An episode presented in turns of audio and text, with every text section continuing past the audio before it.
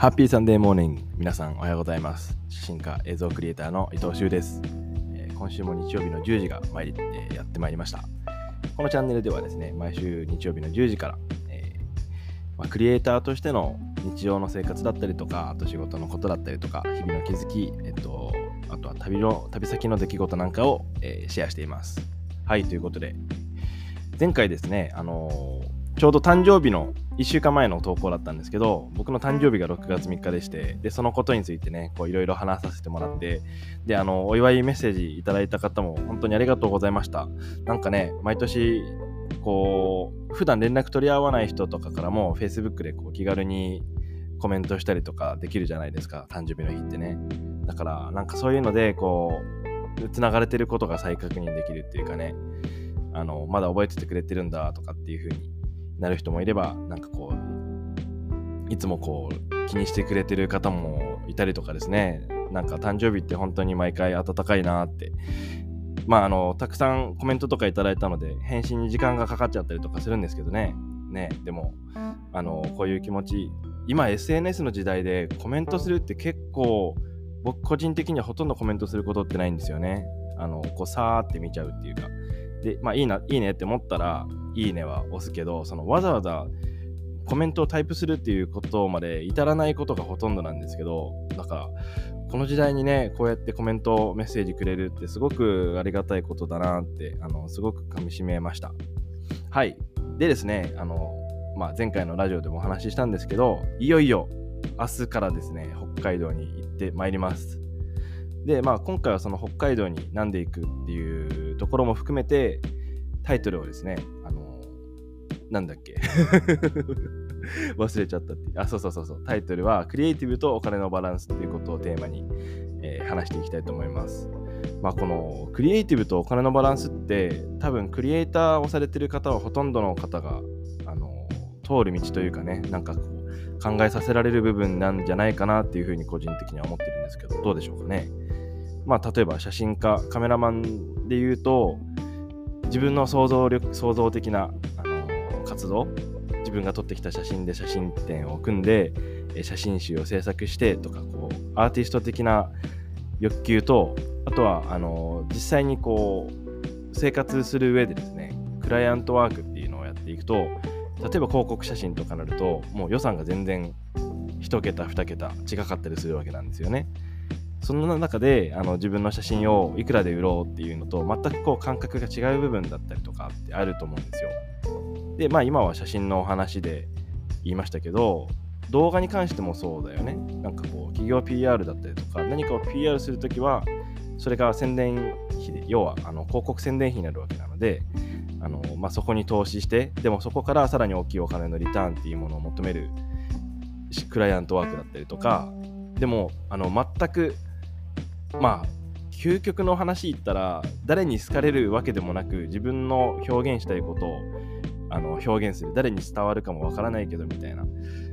えー、そういう本当に自分の内側を、えー、この世に何て言うんだろうね表現するっていうのかな、まあ、そういう活動となんか同じカメラを使ってても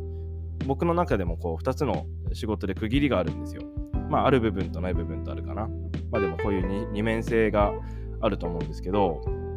まあこれは Web デザインにしても、うん、そうですね。まあ、例えば建築とかにしても何でも一緒なんじゃないかなって。まあ、クライアントワークである以上、クライアントにハッピーになってもらうことも大事だし、まあ、それでリピートしてもらったりとか、まあ、何より自分にわざわざあのこれだけねたくさんこの世の中にカメラマンがいる中で自分に仕事を依頼してくれてるっていうのだけでものすごい嬉しいしまあなんか全ての仕事に自分のベストで尽くしたいなっていうふうには思うのでなんかクライアントワークだからどうとかっていうことじゃないんですよ。だけどあのまあ、クリエイティブな部分でお金が稼げないって言ったらそんなこともないと思うしそこに特化してあの生活してるアーティストも絶対にたくさんいるんですよ。だからあの何が正解とかはない部分なんだけどでも自分の中のバランスっていうのが大事なのかなっていうふうに僕は思ってましてまあ、それがここ5年間で一番気づいたことだったのかな。まあ、いろいろやってみましたからね、そのフリーランスとして活動し始めてから。なんか最初の方のエピソードを話すと、僕全くあの下積み時代とかなくて師匠も、まあ、師匠と呼んでる人はいたいるんですけどあのなんだろうその人のアシスタントやったとかっていうこともなくスタジオに入ったこともなく本当にカメラは YouTube で主にあの知りたいことは勉強してですね。あとはオンラインコースとかもアメリカ人のやってるやつを申し込んで動画を勉強したりとかしたんですけど、まあ、基本的には自分で独学で始めたんですよね。だから独学で始めたクリエイターが最初にぶち当たる壁っていくらチャージしていいか分かんないとかあとその見積もりから制作であと納品とそういう一連の流れとかがもしねのフリーランスとしてやったことがない方だとわからない、まあ、そういうのを会社員として業務でされてる方だと想像できるかもしれないですけど、まあ、僕がこれまで経験した業種って飲食業と販売業なので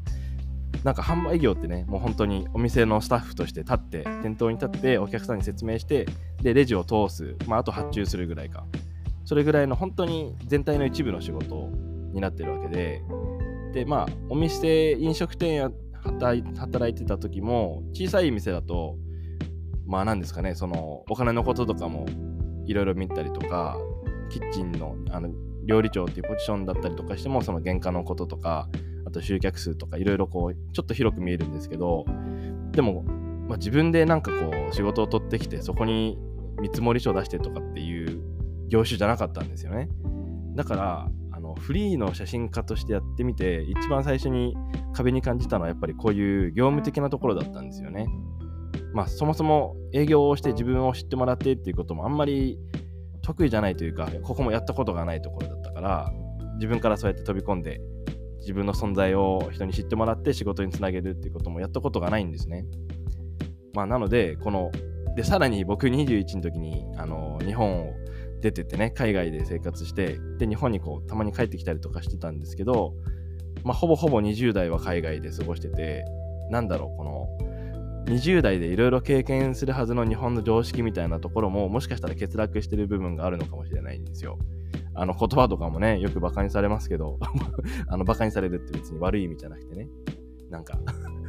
まあ見かけも外国人的なのもあってあの日本語下手くそだよなとかって言われたりするんですけどうん、なんかそこで、あの普通に日本で暮らしてたら得られた常識みたいな社会人とか会社員としての常識みたいなのももしかしたらない部分もあるかもしれなくてだから自分のこの打ってるメールの文章これで合ってんのかなとか思いながらね日本って難しいなみたいなことを感じながら、まあ、30代に入って写真家としてスタートしたわけなんですよ。で30代で初めてあの写真家としてね独立してあの、まあ、自分の事業として始めた頃はですねガンガンこう広告写真とかを撮って稼ぐカメラマンを目指してたわけではなくてむしろその逆というかねまた違う部分クリエイティブな部分を目指してたんですよね、まあ、自分はカメラマンじゃなくて写真家だみたいな。今はあんまりそこの違いを感じてないんですけどでもあの当時は自分の中のこだわりとしてカメラマンと写真家っていうなんかまあ、実際にカメラマンをされてる方もこういう感覚持ってたりとかするのであの僕一人のものじゃないんだなっていうのはやりながら気づいたことだったんですけどなんかカメラマンっていう自信がなかった？その実績とかが、あのなさすぎてですねこういう写真撮りますよみたいなのもあんまり自信がなかったっていうのもあってでも自分が好きなものだけは分かる。この旅が好きっていうこととかね旅先での出会いとか文化とかそういうことに興味があるのは分かってるからそういうことを自分のカメラを通して表現するっていうことはあのやりたいことだって分かってたしまあおそらく得意というかねそこしかないなっていうふうに思ってたんですよ。だからまあ写真家として写真作品を発表してあとはトークイベントやったりとかいろんな講演会やったりとかですね。その写真を絡めていろんなことをまあほとんど自主企画とかあとコラボ企画でやってまあそんなところからあのいろんな仕事につながったわけなんですよね。なので、まあ、僕の場合はそのクリエイティブな部分の創造的な仕事を、えー、すごく集中してやってでそこからこうあのカメラマン的な商業的な PR の仕事とか企業案件とかも結果的についてきたような流れでで今あのそういうバランスの中で生きてます。でなんでこの話をこのタイミングでしたかというとですねやっぱりこう企業案件がガンガン来てであのそんなに来てるわけじゃないんですけどもうガンガン企業案件が来たとしてでこう何百万何千万っていう売り上げを叩き出すようなカメラマンになったとしてもなんか自分の目指すところがもしねそこを目指してなかったらまあ要は何千万稼げたとしてもその何千万を使って何をしたいっていう部分がないとあんまり幸福度につながんないんじゃないかなと思って。でもだからといって自分はアーティストだからこういう広告写真とか撮りませんよってこう、まあ、意地を張るわけじゃないけどね。そういうところでプライドを持ってであのそういうチャンスが来てもこれちょっと200万で撮ってもらえませんか？とか言われてもいや僕あのアーティストなんでそういうのやらないんですよみたいな、まあ、かっこいいけどかっこいいけどあの僕は喜んでやっちゃうんですよね。あのまあそういう仕事も楽しんでできるというかね。また新しいフィールドだったり新しい業種の映像だったりとかするとすごく楽しみだなっていうふうに思ってそこ自体にも興味があるというかね。まああの結果的に僕はどっちもそれぞれの楽しみ方があるなっていうふうに感じて撮ってるんですけどうんなんかどっちに振るかは本当にその人次第。だけどあの企業案件ばっかりやってでそれが自分のあの目指すところだとは思ってないんですよね。まあそんなところで今回は北海道完全に、えっと、誰の依頼でもなく自主企画というかね。まあ行ったら旅行なんですけど10日間北海道に行ってまあ利尻島礼文島っていう極地のところのですねまあ人の文化になるのかちょっとストーリーを探しに行くっていうんですかね。そのストーリーを探す様もちょっと映像にしてでストーリーを見つけたらそれをドキュメンタリー映像で、まあ、何かしらの形でこれから発表していきたいなっていう。ここもちょっと曖昧なのであの本当何もわからない状態もしかしたらドキュメンタリーできないかもしれないしできても1円のお金にもならないかもしれないしあのリスキーではあるんですけどでもやっぱりこんなことを俺はやっていきたいんだよとかこんなことを表現したいんだよっていうのを口で言ってもなかなか伝わるもんじゃないからこういうものを撮っててこれからもこういうことやっていきたいですっていうのをビジュアルで表現しないといけないと思うんですよね。まあそれが写真だったり映像だったり人と会った時に普段どんなもの撮ってるのって言われる時に、まあ、シチュエーションによって、まあ、それが企業の方ででこれから動画を撮ってくれる人を探してるんだっていう人だったらこれまでに撮った企業の、えー、映像とか写真をその時ポートフォリオとして見せればいいわけですしでそれがなんかもっとこう創造的なアーティストとのコラボだったりとかなんかこういうクリエイティブな企画あるんですけど興味ありませんありませんか？みたいな例えば映画祭とかね写真祭とか、そういう時だったら、また見える見せる写真が変わってくると思うんですよ。まあ、そんな感じで、あの、自分がやりたい、本当にこの、こういう映像を作っていきたいんだっていう映像を撮りに行くっていう感じで、今回北海道に行ってきます。まあ、なので、ルールもないし、あの本当に出来上がらないかもしれないですからね。あの、このラジオを聞いて、すごく楽しみにしてくれて、もしそう、あのできなかったら、また次の機会にっていう感じにはなりますけど、うん、まあ僕にとってのバランスってこういうところかなって。ずっとガンガン仕事をあの、まあ、入ってる時はねそれはそれで一生懸命そこに向かってやるしでそこで得た収入で自分のあの、まあ、機材買ったりとか機材も結局なんか自分の中ではおもちゃ買うみたいな感じでねあの 本当にクリスマスの子供のように喜んでるって言われるんですけどなんか仕事のためだから買うっていうよりも、なんかもう、ほんとおもちゃみたいな感じで。で、これでまたこんなことができるってね、常にワクワクしてるんですけど、うん、そう。まあでもそういうのもありつつも、こうやって完全に自分のプライベート時間で自分のやりたいことを表現するっていう時間、両方バランスもよくこうやって持ててる状態が今のところ僕が一番居心地がいいって思ってる状態です。まあ、ここに関してはあのー、まあ、共感するしないあとは、まあ、価値観の違いとかねみんなあると思うんですよ。どれぐらいお金が生活とかその生きていく上で欲しいかっていうのも違うしでもやっぱりここは明確にするとなんか自分の世界観での正解が分かってくるっていうのかな。まあそんなことを思ってですね。なので5年前に写真家として始めて結構ツンケンしてていや僕はアーティストですみたいな、うん、そんな一生懸命言ってた頃と比べると、あのー、今は程よいバランスを見つけてやってるのかなっていうふうに思います。まあなんかアーティストとして写真家としてもう自分の写真を販売するっていうことをすごく力を入れてた時も楽しかったしあのまあ必死楽しかったっていうよりもでも必死が多かったのかな。何何をしていいか分かんなかったから一生懸命だったっていうのが正直なところかもしれないですね。うん。その売れるか売れないか分かんない写真を会場費かけて印刷代かけてでそこに1週間滞在して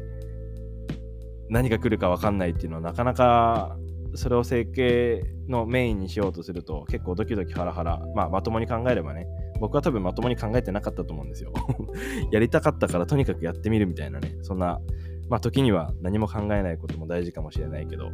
でも本当にお金がきつくてお金がきついと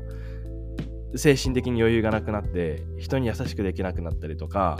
あとなんだろうね。自分の表情もそうかもしれないけどやっぱり余裕がない状態の人間ってあんまり魅力的に感じないですよね。そうするとあの仕事も頼みたくなくなるし、まあ、そもそも友達だとしても、ちょっとあいつと距離を置いとこうかなみたいな、なんか最近一緒にいてもね、楽しくない、自分の時間使って人と会うわけですから、楽しくない相手にわざわざね、自分の時間使う必要ないと思うんでね、うん、なんかそういう風に思われてもしょうがないよなとかね、うん、だけど、まあ、お金もある程度自分の中で回ってて必要なものが変えてて行きたいところに行けててでかつこうやってクリエイティブな活動もできてるっていう状態だとまあすごいね自分の中でいい状態なのかなっていうふうに思ってます。はいなんかそこに関してね他に、えー、同じようなお仕事されてて自分はこんな風に思ってますとかなんかそういう感覚のシェアとかねなんか何でもいいので、もしそういうのがあったらぜひコメントなり、えメッセージいただけたらと思います。なんかそういう一言が非常にこう自分のモチベーションにもつながるのでですね、はい、ぜひよろしくお願いします。あ、最後に、ホームページが新しくなったでございます。えー、つい先日ですね、あの僕のすごい信頼してる方にホームページの制作を依頼して、人生初めてだったんですよ、人にホームページ作ってもらうって。で、あのやっぱりその人と打ち合わせをして、で、こんな感じでできるよって言ったらめちゃくちゃワクワクして、まあ、ホームページを使ってあんまりこう、今まで集客とかしてなかったんですけど、だからそもそもホームページの存在意義がよくわからなかったけど、まあ、その人との打ち合わせをするようになって、だんだんこう、ホームページはこういうポジションで、インスタはこういうポジションでって、だんだん自分の中で分かってきて、で、デザインもこの人に頼んだらめっちゃいいのができるっていうのはもう確信してたのでですね、あの、それがやっと、え、納品されたので、リンクを貼っておくので、もしよかったら見てみてください。はい、じゃあ今日はこんなところで、明日から北海道行ってきます。えー、来週の日曜日は18日か。多分、礼文島、利尻島から発信してますね。なので、リアルの声を聞いてもらえたら嬉しいと思います。じゃあ、また次のエピソードで会いましょう。